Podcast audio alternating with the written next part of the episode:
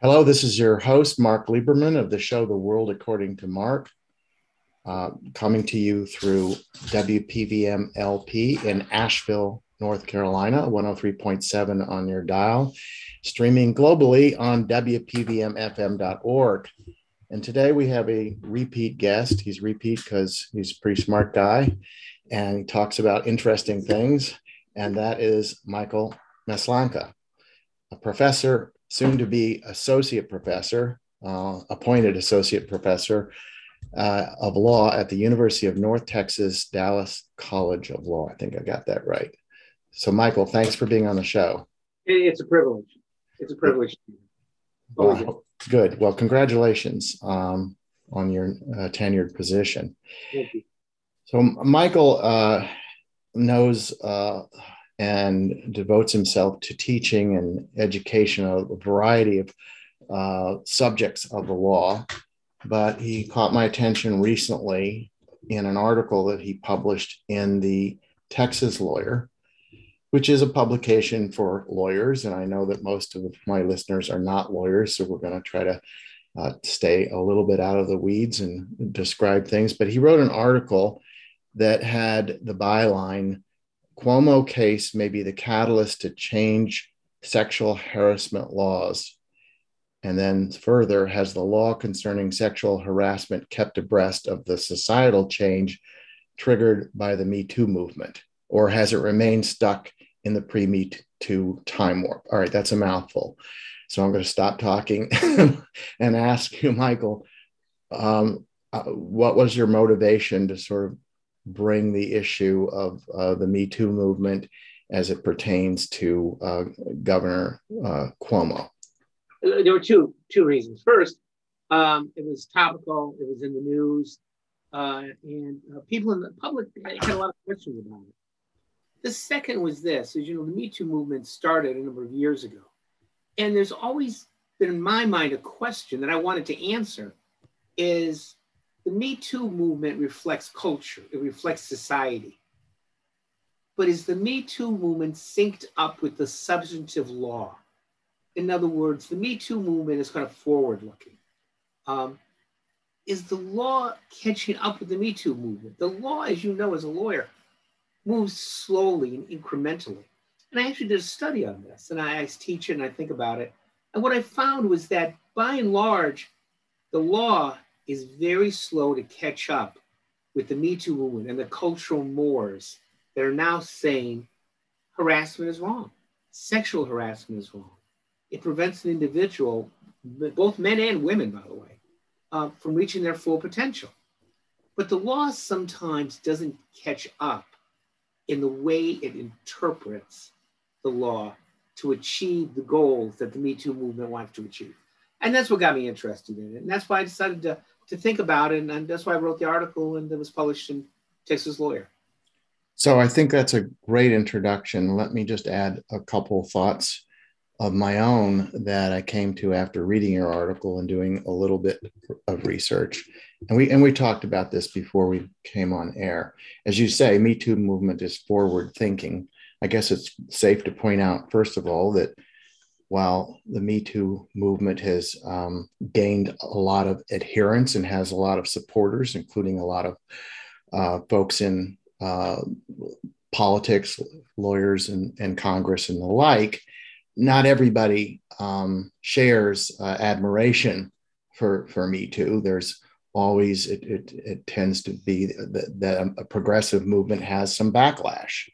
And um, some people feel that the Me Too movement uh, has gone too far, and and when you what you said though, which is more important, frankly, is the judicial process is is not a, a, a an arena essentially where social issues are aired. The, the, the law is built upon statutes, constitutional principles, of course, and actual cases that come before the judge. So even uh, uh, accepting the fact that it's slow, it's also not the case that judges and lawyers are going to evaluate issues pertaining to sexual harassment in the same way as um, people who are in politics or people that are part of the progressive Me Too movement. Yeah, I think that's right. It, it, there's, it's not synced up. There's complete and total, complete and total disconnect may, may be going a little far. But there's a disconnect between the between the substantive law, which someone is sexually harassed, quote unquote. They want a remedy for that. And the law is not always designed to provide a remedy. That's the disconnect, right? People think, oh, this is awful. This is sexual harassment. Something must be done. Damages must be paid. But the disconnect, and that's where the Me Too movement is, the disconnect is that the law puts brakes on that idea. The law has a fairly high standard for establishing, for instance, sexual harassment or a hostile environment. And so they're up here, the Me Too movement, and the law is sort of catching up a little bit. It, it's taken a while, it's it very slowly. Someday they'll be equal, right? But not now, not now.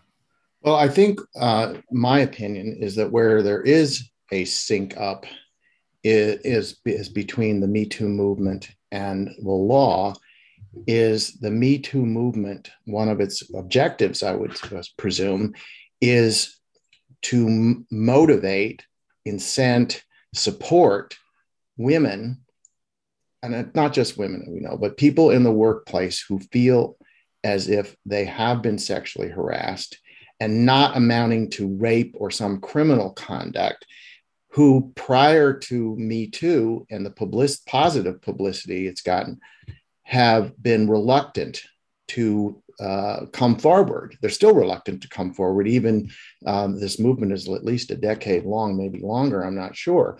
So the fact that the me too movement has a pro- provided a push to people who otherwise might protest as well as a sort of backup defense that somebody who comes forward and expresses uh, what happened to them as a potential sexual harassment are not, and uh, this may be a wish and a prayer, are not as likely to get um, stones thrown at them and to be dismissed out of out of out of pocket, so to speak, for having raised the claims to begin with.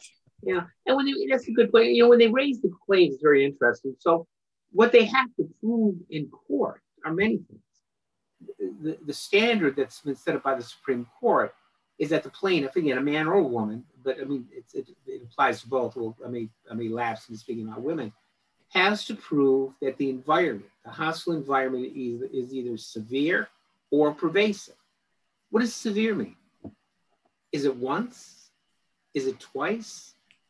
I don't think so. If it's bad enough, if a terrible slur is used against a woman maybe once or twice, the worst slur you can imagine, that may be sexual harassment in the mind of the Me Too movement, but the court is not going to say there's a legal remedy here. Uh, and, the, and then the question about pervasiveness. Maybe it's not severe, but does, it, does the sexual harassment happen all the time? But if something would, if it happens all the time, if it's simply indignities, impoliteness, you're not uh, taking care of my feelings as an employee. The law is not concerned with that. Society may be, and they maybe should be. The law is not concerned, and those kinds of cases get bounced out. Okay, so moving ahead here, then, um, f- first of all, you might want to educate our listeners in, in terms of what are the elements of sexual harassment, and you might also want to distinguish between a criminal case of sexual harassment and a civil case. And then we'll, we, we need to start talking about uh, the Cuomo case, which is what your article was uh, had, had featured. Sure. So uh, the elements of a, of a, of a so there are a couple different kinds of uh, sexual harassment cases. One kind was called a quid pro quo, and that's uh, you sleep with me um, and you get a promotion. Uh, and conduct in that case is not consensual it's unwelcome. Um, uh, in those sense, and then something bad happens to the employee because she refuses to have sexual uh, relations with the with the manager. We'll talk about managers in a minute. So that's that's sort of this quid pro quo. The other sort is a hostile environment. And that's where the workplace is so saturated, saturated with hostility towards women, not necessarily even dealing with sexuality, but hostility towards women. Women don't belong in the workplace. Go home, have children, be pregnant, be fruitful and multiply, but get out of my workplace. That too is a separate kind of claim. And in those kinds of claims, the damage is that, that the woman or the man doesn't feel or isn't allowed to reach their full potential as a human being and as a worker, more importantly, as an employee. So those are the sort of two kinds of claims that 99% of the time, those, those are where the claims, those are where the claims fall. And with Governor Cuomo, um, from what I can what I can decipher from the report, it's more of this hostile environment claim, right? So that's the civil component of this. Now, there's also can be a criminal component. The criminal component is sometimes is that there's uh, physical touching, right? It's assault and battery. You you say you're going to touch someone, it's not consented to. We'll talk about consent in a bit, um, but nonetheless, it, it occurs. You grab someone's buttocks, you touch someone's uh, breasts. Um, that is a crime. It can it can also be civil liability, but it can be criminal liability as well, uh, because there in every state there's statutes against assault and battery, and that's what they're investigating. Well, soon to be, I guess today maybe he's resigning. Uh, soon to be former Governor Cuomo. So that's the that's the criminal aspect of this, and and you, more and more people are going to both. You know, people who believe that they've been they've been victimized. And remember, men are also covered under. You know, it says in the statute, Title VII, because of sex. It doesn't say because of females. You're treated differently. You're exposed to these conditions at work because of your sex, because of your gender. But the devil, as you say, Mark, is in the details. So, uh, something I just got from what you just said is the line between uh, civil and criminal conduct is it seems to go along the line of what you say versus what you do. So, so um, now there were elements among in the 165 page report um, going through 11 uh, victims and complainants in which he quote did he governor cuomo was alleged to have touched yeah. but the, t- the touching which would make it a criminal case or maybe a good criminal case would be something more aggressive presumably than that. And i don't know if that is a hard line or you know a, a gray line between again merely merely and i use the word merely saying because in the, in years and years past what you say is not generally criminal uh, we had the whole issue with the insurrection it's you can say a lot of stuff apparently but until you cross the line into promoting uh, violence it doesn't necessarily take on a criminal element. I don't want to get into that, but uh, do you follow what I'm saying? Yeah, absolutely. So what you say, and it's interesting you say this.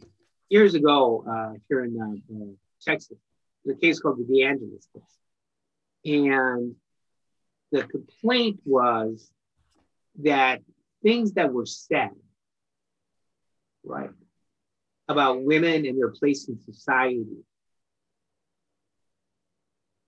should not be punished. Why? Because they're protected by the First Amendment. And that issue has never really been resolved. But it is a defense, right? Both the criminal context as well as the civil context. To say, yeah, I said these terrible things. Or maybe these things that are not politically correct. Women shouldn't be working here. Women are dumb. Women are stupid. Uh, that's an opinion.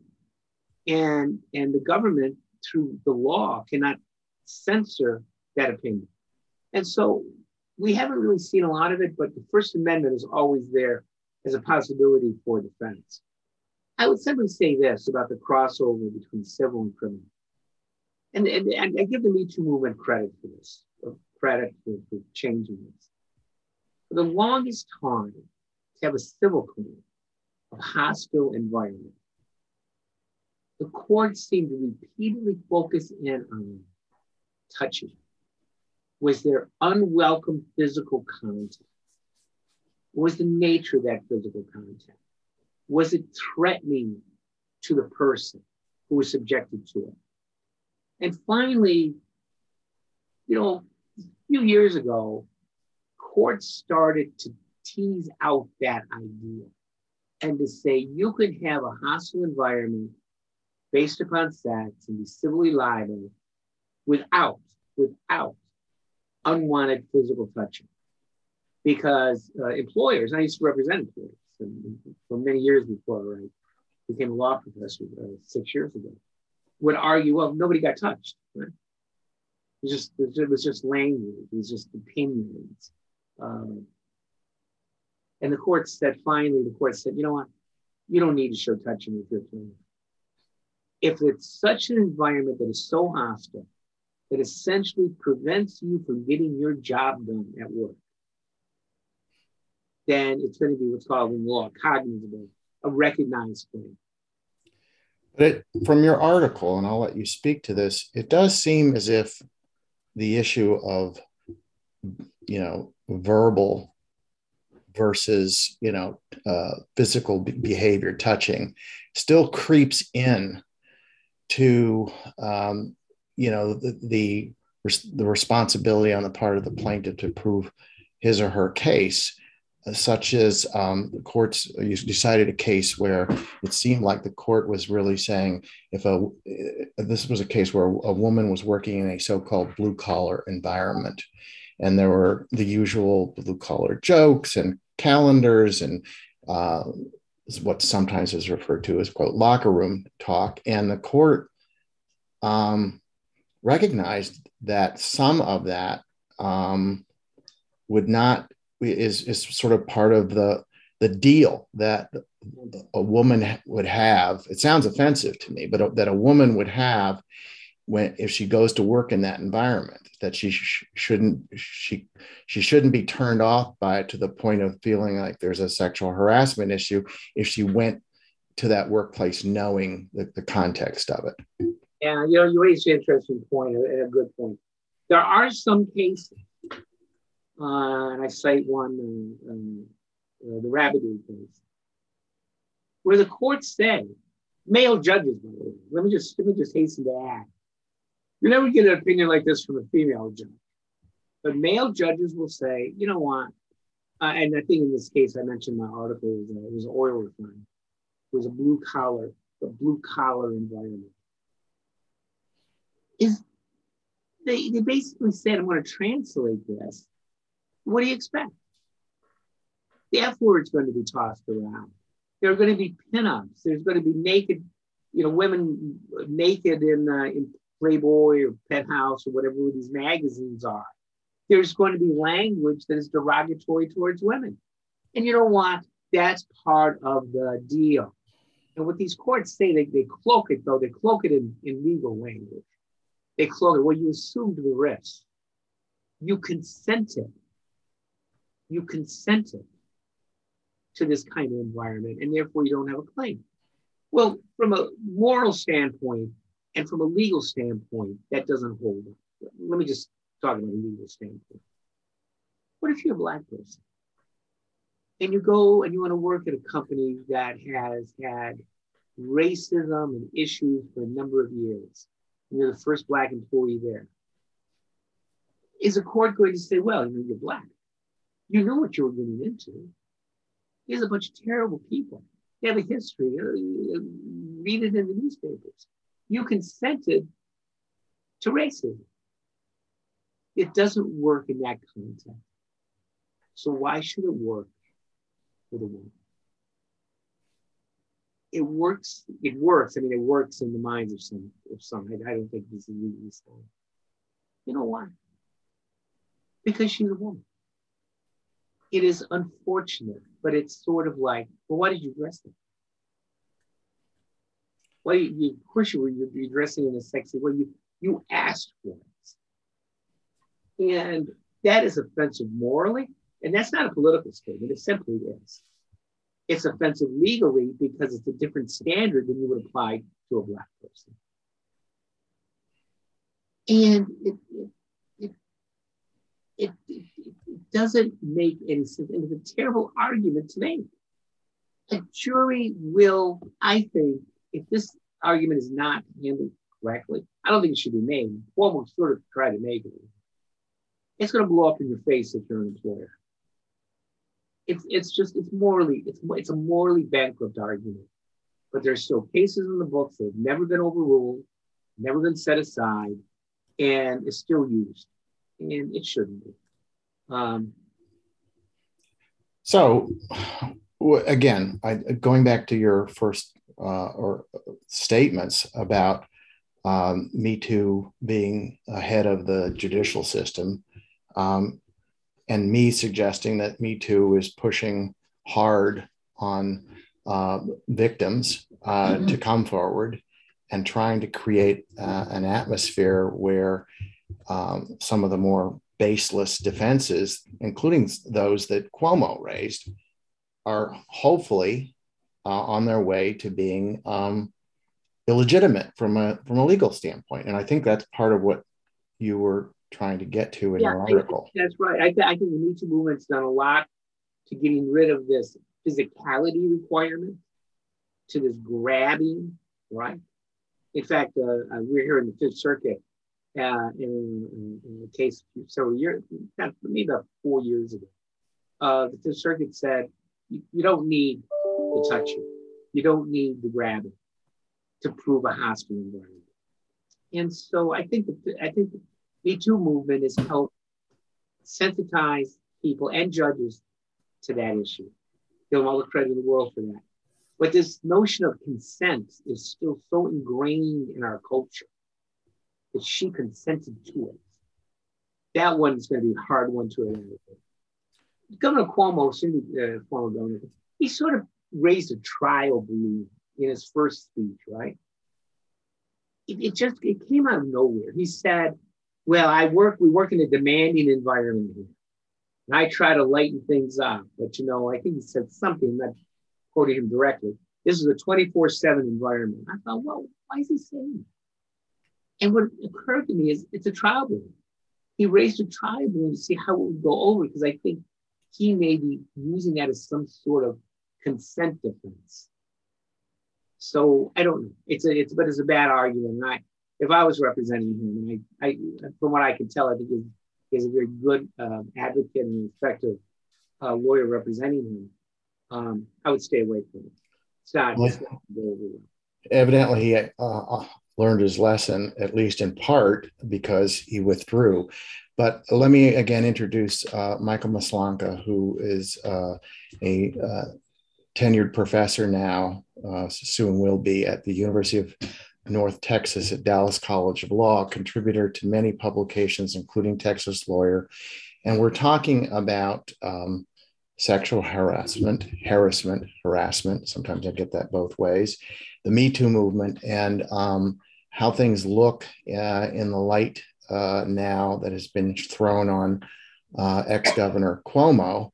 Uh, and we're talking about the fact that even though the Me Too movement has been effective in resensitizing or sensitizing people who presumably weren't before and setting up some potential boundaries about um, allegations which may not have a, a, legal impact and may also just be uh, embarrassingly ridiculous, uh, as some of Governor Cuomo's statements have presumably come back to haunt him. But some of the challenges, and, and I wanted to bring up again in terms of one of the elements for proving sexual harassment on a civil level is you have to show damage.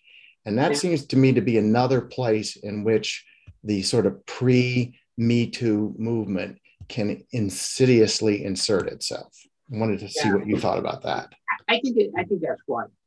So the idea is, well, where's the damage? If it's a hospital, so you're eligible for a promotion. You don't get it because you don't sleep with me. So you don't get the promotion. So that's tangible, right? A hostile environment, by contrast, how are you harmed, right? What what what are you harmed? It because it, it, it's very perverse because the concept is is that you were unable to do your job to the best of your ability. That was the harm. But what if you're a strong person, a strong woman, a strong man? What if that's the case? No remedies? So courts are starting, and there's a, there's a fairly recent case saying, merely affecting your potential to be better. Let's say you're a salesman, and let's say you, you, you, you're an excellent saleswoman. There's all kinds of sexual harassment, it's hostile environment, but you're an A salesman. A. Well, if this harassment start, stops you from being an A plus saleswoman, or it impedes your growth into being an A plus saleswoman, that's enough to show the damage that you quite um, astutely pointed out. That'll be enough. Because the law should not be so perverse that that someone who's mentally tough should not should not be protected. And also in terms of damages, uh, there may not be any out-of-pocket damages, but the law allows for what are called uh, compensatory damages. And compensatory damages uh, entail there's something called mental anguish, but they cover much more. Uh, they cover uh, loss of enjoyment of life. Right? And what very effective plaintiffs lawyers do, represent employees, what they do is they paint a before and after picture. I have a new book that actually came out not long ago, and I'm going to talk a little bit about this. This is my life before the hostile environment. This is my life after the hostile environment. And that's effective because it says, I'm always having to look over my shoulder. I'm always having to walk on eggshells. I don't enjoy my life the way I used to enjoy my life or hang out with my friends. And I'll simply mention this too. And I think this is true. It goes back to consent. It always kind of twists together as a. In my experience over being 40 years of a lawyer, as a lawyer, women often will participate in the in the unseemly joke. The banter. The banter. Why? Because they want to be accepted. No one wants to be the odd person And so, what we sometimes perceive as consent is simply a woman's way of surviving. Can't put it any more directly than that. And so that's why, both from a legal standpoint and just a moral and sociological one, simply by participating doesn't mean that they're consenting. Now, there may, there may be exceptions to that. If she may initiate it, for instance, not just once, but several times. So there's a lot of gray in the law. But you cannot assume that just because she participates, she's consenting. There can be other reasons that you have to look at. You know, I think there, there's another lens, and I'm not sure whether you covered this in uh, this article or covered it in some other publication, but it has to do with the quote reasonable person versus the reasonable woman concept. Talk about how that uh, gets into the calculus of whether somebody has effectively put forth a, a case, uh, a credible case on sex, sexual harassment. Yeah, that's a really good question because it's crucial, right? So let's say there's a lawsuit, and let's say it goes to the jury. The jury is given what's called jury instruction to, to decide whether the environment was objectively hostile and subjectively hostile. Would a reasonable, would would a person looking at it objectively think it was hostile and would stop the person, the plaintiff, from getting her job done, right? And subjectively, if she or he subjectively believed uh, that was a hostile environment. Well, they're given jury instructions, and no one, the courts have not agreed on this. So some courts say, you know, ladies and gentlemen of the jury, look at it as, as, as a reasonable person. Would a reasonable person be offended by what's going on? And, and stop, be, be, be, be frustrated in their ability to do their job. Now, minority courts, and I give credit to Me Too movement for this, right? You know, for the, the focus. They say, no, that's not right. It's the reasonable woman standard. And that's interesting. Of uh, that concept, actually, was a throwaway line in an opinion by the late Justice Scalia. It was before the Me Too movement. He talked about a reasonable person. I think it's, what lawyers call dicta. I think it was just thrown in there. But now it's been seized. And our court here in Texas, our appeals court here in Texas, a few weeks ago didn't say it was dicta. They said it's the law. It's the reasonable person in the place of that plaintiff. What I take to mean as a reasonable woman. Would a reasonable woman feel offended? You know what? I, I could be, I'm not going to be, I'm not a woman. I haven't gone through their experiences. What this means is all kinds of evidence about her background, the back, the, the, the history of uh, discrimination against women. All of that would become then relevant in a trial. All of it. A reasonable woman standard unlocks that evidence. Reasonable person, it's all irrelevant. A reasonable woman from what a woman goes through, then if that's the standard, if that's what the jury has to measure the facts against,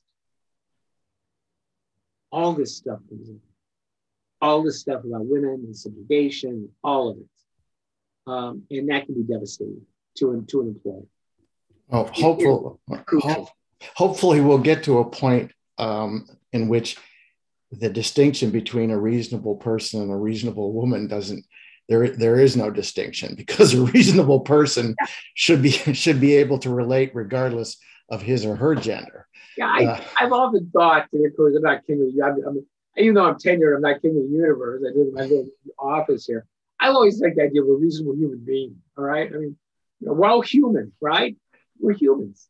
Well, reasonable human being. I'm old enough to remember in law school that we always talked about the reasonable man or the yeah. reasonable man in the Clapham, and I'm not sure I'm pronouncing that right, omnibus, which was the British standard for the reasonable man, because I don't think we had Clapham omnibuses here, but in any event.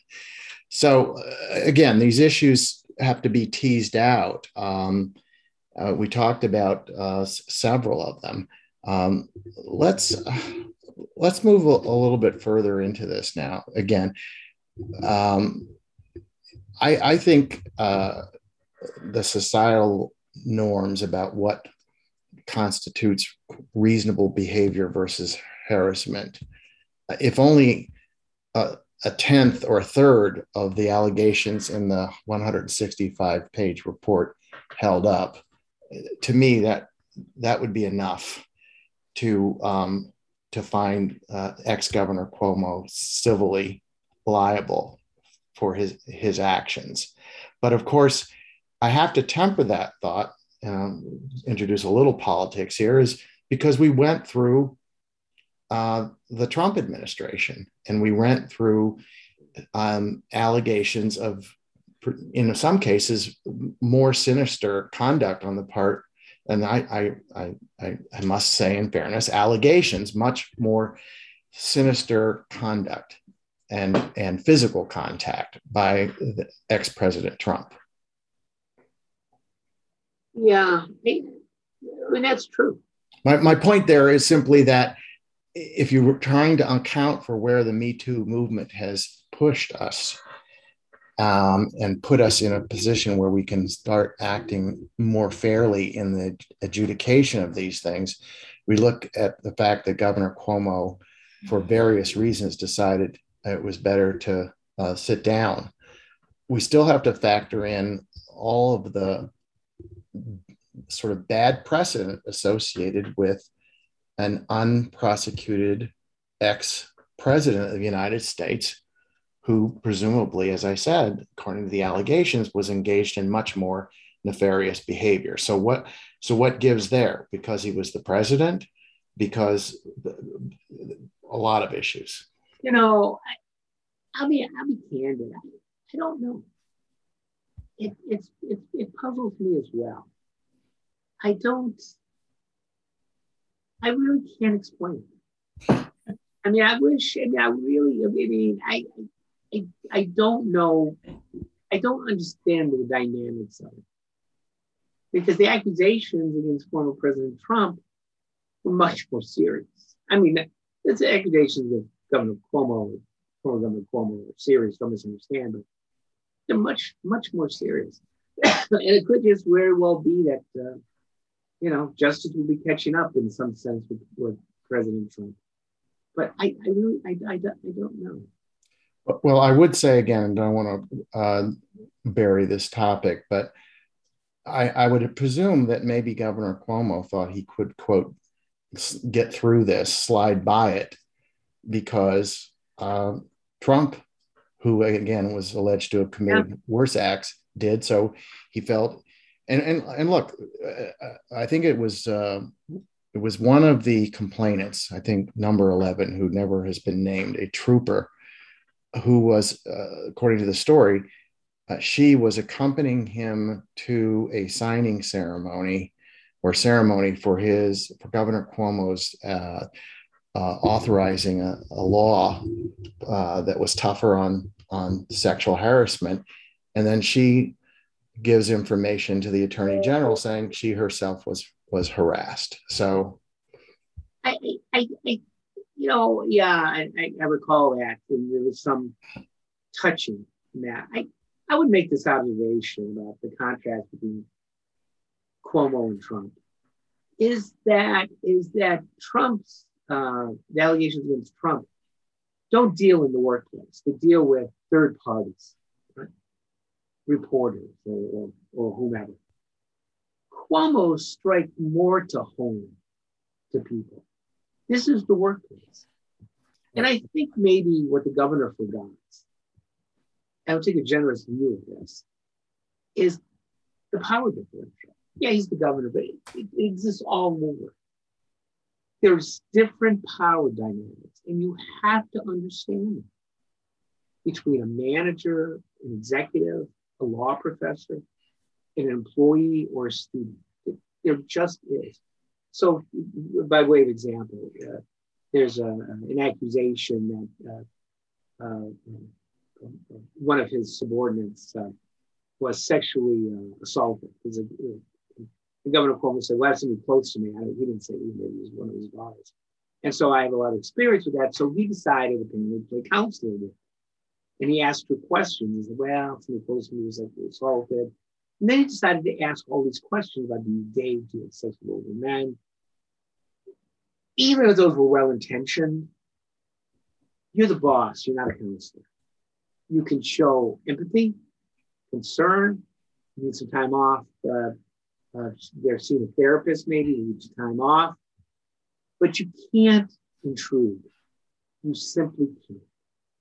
You're someone in their 60s, she's a young person in her 20s, and the dynamic is such that even if you're not thinking exploitation, the idea is it could lead to exploitation right. of an unfair nature.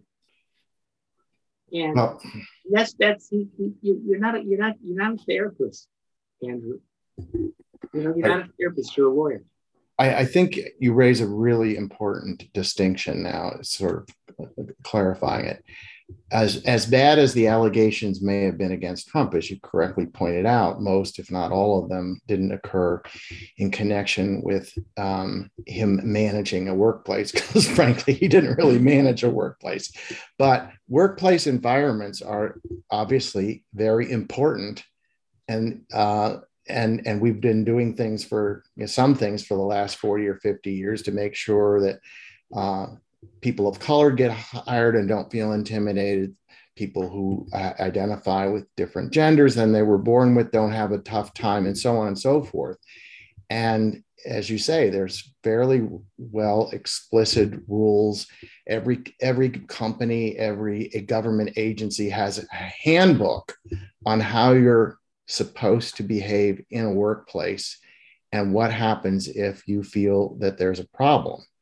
But um, again, that that also poses some constraints, which is, and I don't know what was the case with these 11 complainants, but the question then arises is if you felt that you were being harassed, what did you do about it?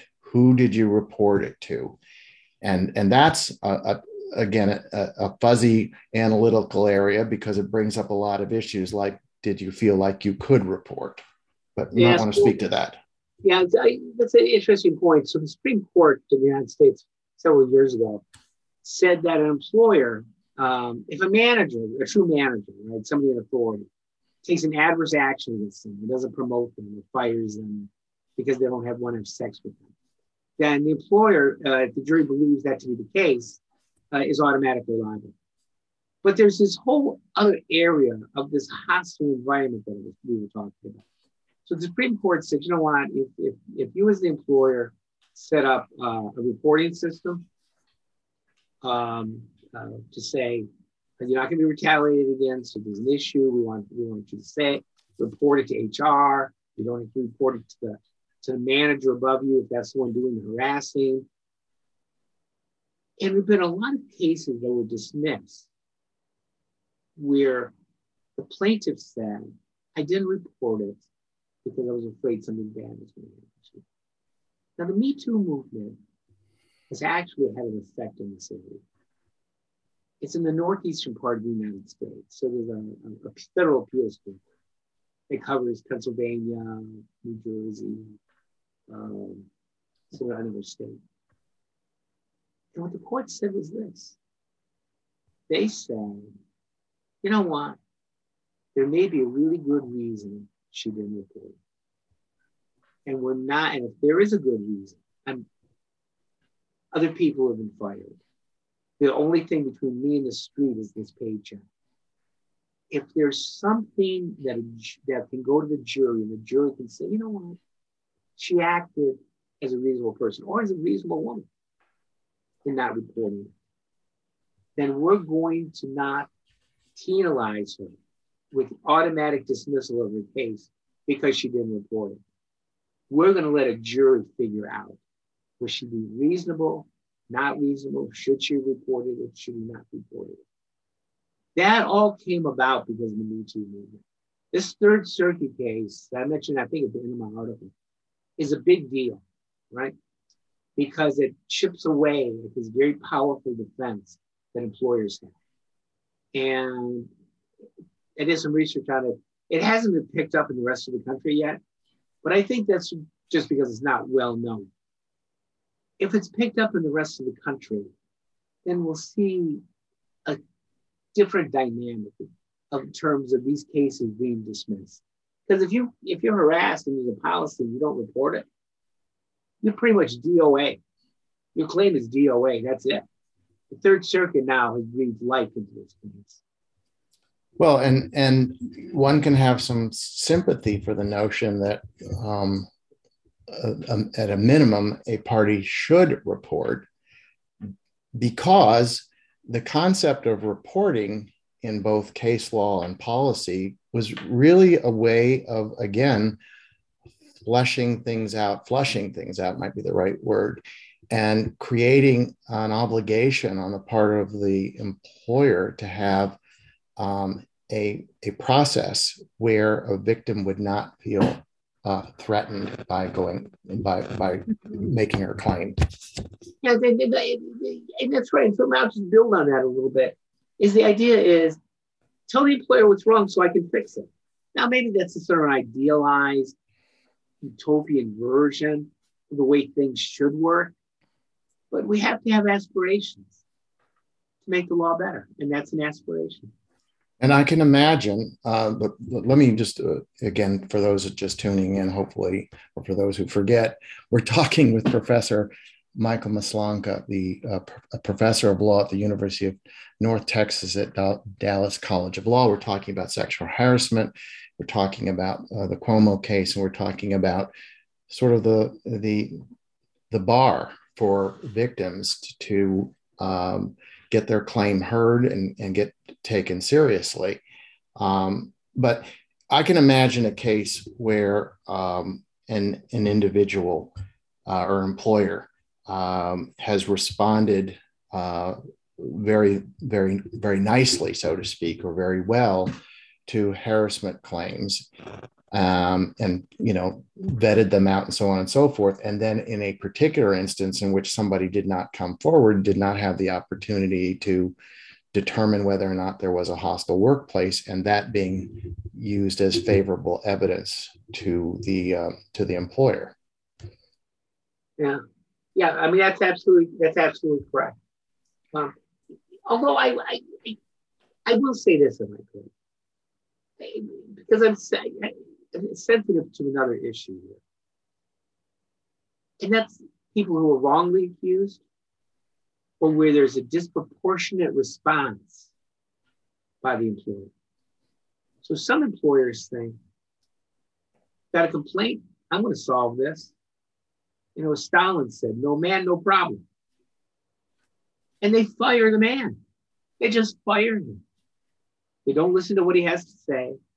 They don't conduct an investigation looking at his point of view, but they listen to everything she says. I'm assuming it's the, it's a woman. Again, it can be different.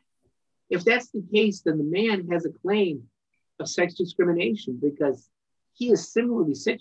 He there's an accuser and an accused. And if the accuser gets better treatment because of her sex than the accused does because of his sex, and there's a rush to judgment, that is a claim on the face of it for discrimination because false allegations are made, accusations that are false are made. That is altogether possible and true. Um, and so I think any response has to be what I like to call proportionate. It's got to be proportionate to the issue at hand. I'll just say one other thing. Employers make a terrible mistake. But let's say they investigate, they can't figure what's going on. So they tell, they tell, let's say it's a female.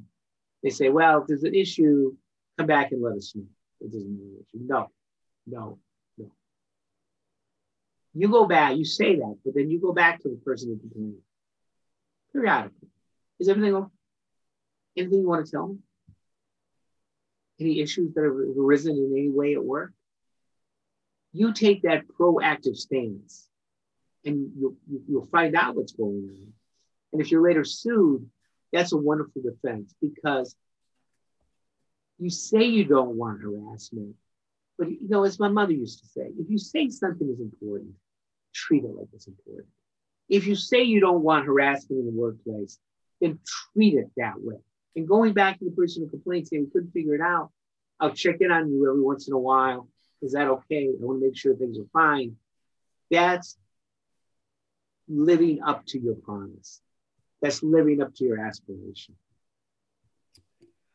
Very good. Well, let me move to another area.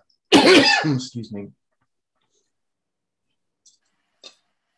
I wanted to just uh, get your views on, and that is the evidence rules as they pertain to introducing information about an alleged victim and information about uh, the alleged perpetrator. And there seems to be a little bit of a dichotomy there. I don't want to get too much into the uh, the rules of evidence and rules of uh, procedure, but I think there's some important issues there to, to probe. So uh, specifically, uh, there's there's a rule there, there's an overall rule of what kind of evidence can be introduced into a case. You can't say not not all information is relevant. There's and then there's information that's relevant but is c- considered to be prejudicial. We've all watched television shows where a lawyer stands up and says, you know, I object not because the information is not potentially relevant, but because it's so disparaging. Um, I don't believe that that evidence should be introduced, and the jury's excused and the lawyers fight about it. How does all that play into um, what we're talking about here? So back in this is pre pre Me Too movement, right? So back in 19, I think in 1994, there was a rule of evidence called Rule 412. And it originally started in the criminal context because what would happen, defense attorneys representing their clients they would defend their client by putting the complaining witness, the complaining woman on trial. Well, tell us about your past. How many people have you slept with? What have you done? Have you ever, you know, been a call girl? All this stuff, right? It, it was unrestrained. And so the idea was we're going to limit that. Is that is that you cannot put the victim on trial simply because she may have had sexual relationships with a number of people, right? Now, there are all kind of nuances and how the rule is interpreted. But the, the, the, Congress decided to apply that rule to sexual harassment cases. So sometimes a lot of lawyers don't know this. So they're defending a sexual harassment case and they go, oh, wow, wow, you know, um, um, she's a loose woman, quote unquote. You know, she has sex with a lot of guys and, and, and they think that's relevant to the case and they simply try to offer it, that violates the rule. You get into deep trouble. If that's the case, and you want to put that evidence on, which I think is it's strategic rather than idea, put it, you, you got to go to the judge ahead of the trial. You got to ask for a special hearing. You have to give the judge the evidence. It's not made public. And then a hearing is conducted as to whether this evidence is going to be excluded under what we call Rule 12, 4, Rule 412 motion because the issue at trial is was she sexually harassed in violation of law? Not the conduct. Now, there are certain exceptions. Uh, if, if she, for instance, was constantly initiating jokes, uh, if she was the one, for instance, that you had to tell to be quiet, don't do it anymore. That's different. But that's why we have judges. Right? That's why we have case law. But 412 is very powerful. And it stops the person who's the alleged victim from being put on trial and focuses the decision maker, the jury, on what are the real facts and what happened in this instance.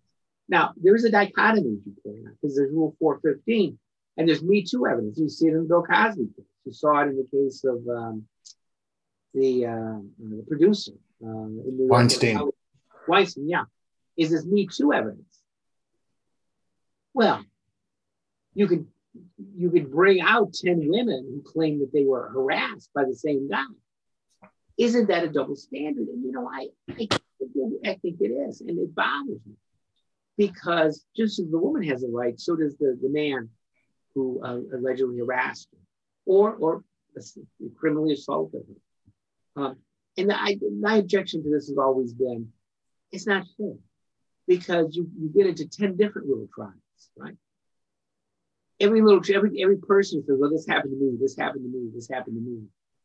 You've got to defend each and every one of them. And, and the jury loses sight of what they're there to determine, which is the guilt or innocence, the liability or non-liability of the person being accused. Um, and that was not, that was argued in the Cosby case It was not decided by the Pennsylvania Supreme Court because they decided uh, to release him based on other arguments. So he never reached the argument about Me Too evidence being unduly prejudicial. But it's going to happen. It's it's it's coming down the pipe. I mean, I, the next big area of litigation and of controversy. I mean, I can see um, uh, sort of an argument w- why the uh, past conduct of the alleged perpetrator is relevant, obviously, because again, typically the t- types of uh, activity we're talking about, whether it's rape or sexual harassment or whatever, there's no there's no eyewitnesses.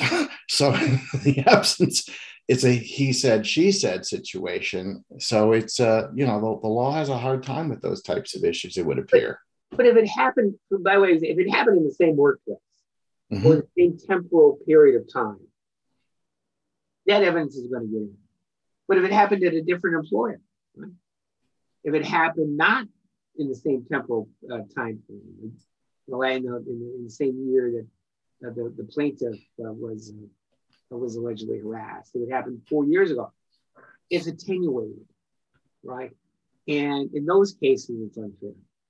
And we've had a, again, I mean, it goes to the theory of just because somebody robbed a bank five years ago doesn't mean he robbed this bank at this particular time. And I guess most lawyers understand that, and not a, not the, the general public generally doesn't doesn't see that as clearly and distinctly. So, um, well, we just have a, um, a, a, few more minutes left. Um, I, I, I, think there's another way in which the Me Too movement gets uh, somewhat involved in this process, and it's it's not prior sexual conduct, but again, it has the is, it's the issue of consent and the extent to which a woman or a man invites the uh, activity by what she says, how how she dresses, her conduct, and so on and so forth. And I think the Me Too movement has tried to put all that behind. Have has that been successful, and is that the right approach? I I, I think it should be behind us. I think though that I would have a different approach. And when I was in practice, I don't practice anymore. But when I would advise clients, and I represented again, I, rep- I represented corporate America, I, I would tell them I, you have to get an anti-harassment policy. I understand all that. But in addition to that, have a standalone professionalism policy. We hired you because we expect you, no matter what job you do here, to be professional, to treat our clients and our customers with professionalism and courtesy, and to treat your coworkers, whether they're above you at the same level or subordinate to you, with professionalism and courtesy. That goes to your language in the workplace. That goes to your manner of dress. We want a professional work environment. And I think too often employers get all worked up about, well, was it severe or was it pervasive? Look, have, you got to have that. I get it. I understand it. I was a lawyer. I understand. I still know. Have a professionalism policy.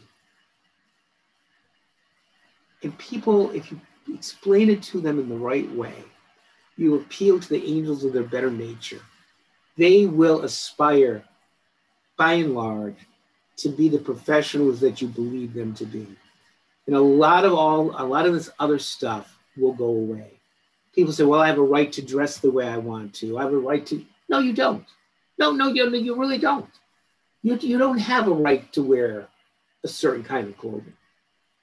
You work here a condition of employment is to be a professional. This is not a professional dress. Period. End of story. You don't have that inalienable right. You have inalienable rights, but they don't extend to unprofessional clothing, by way of example. Don't do it. And I think a professionalism policy goes a long way. Well, I, go ahead. Friendly, a friendly, friendly, you know, recommendation. yeah, Shakespeare is a has a great phrase in uh, "As You Like It." Friendly to your ear. Yes. I must tell you something. Friendly to your ear. Friendly to your ear. Don't wear it's not it's not a legal edict. Well, we're going to have to leave it there. Thank you, Michael Maslanka, professor, sure. for uh, this enlightening conversation. And I'd like to have you back again. There's more we can discuss. We can talk about workplace issues like wearing a mask, but that's for another time. So thank you. And I want to thank my producer, Focus Solutions, Shelly Lieberman. And again, we'd love to have you back, Michael. Sure. It's a privilege always. Thank you. Thank you.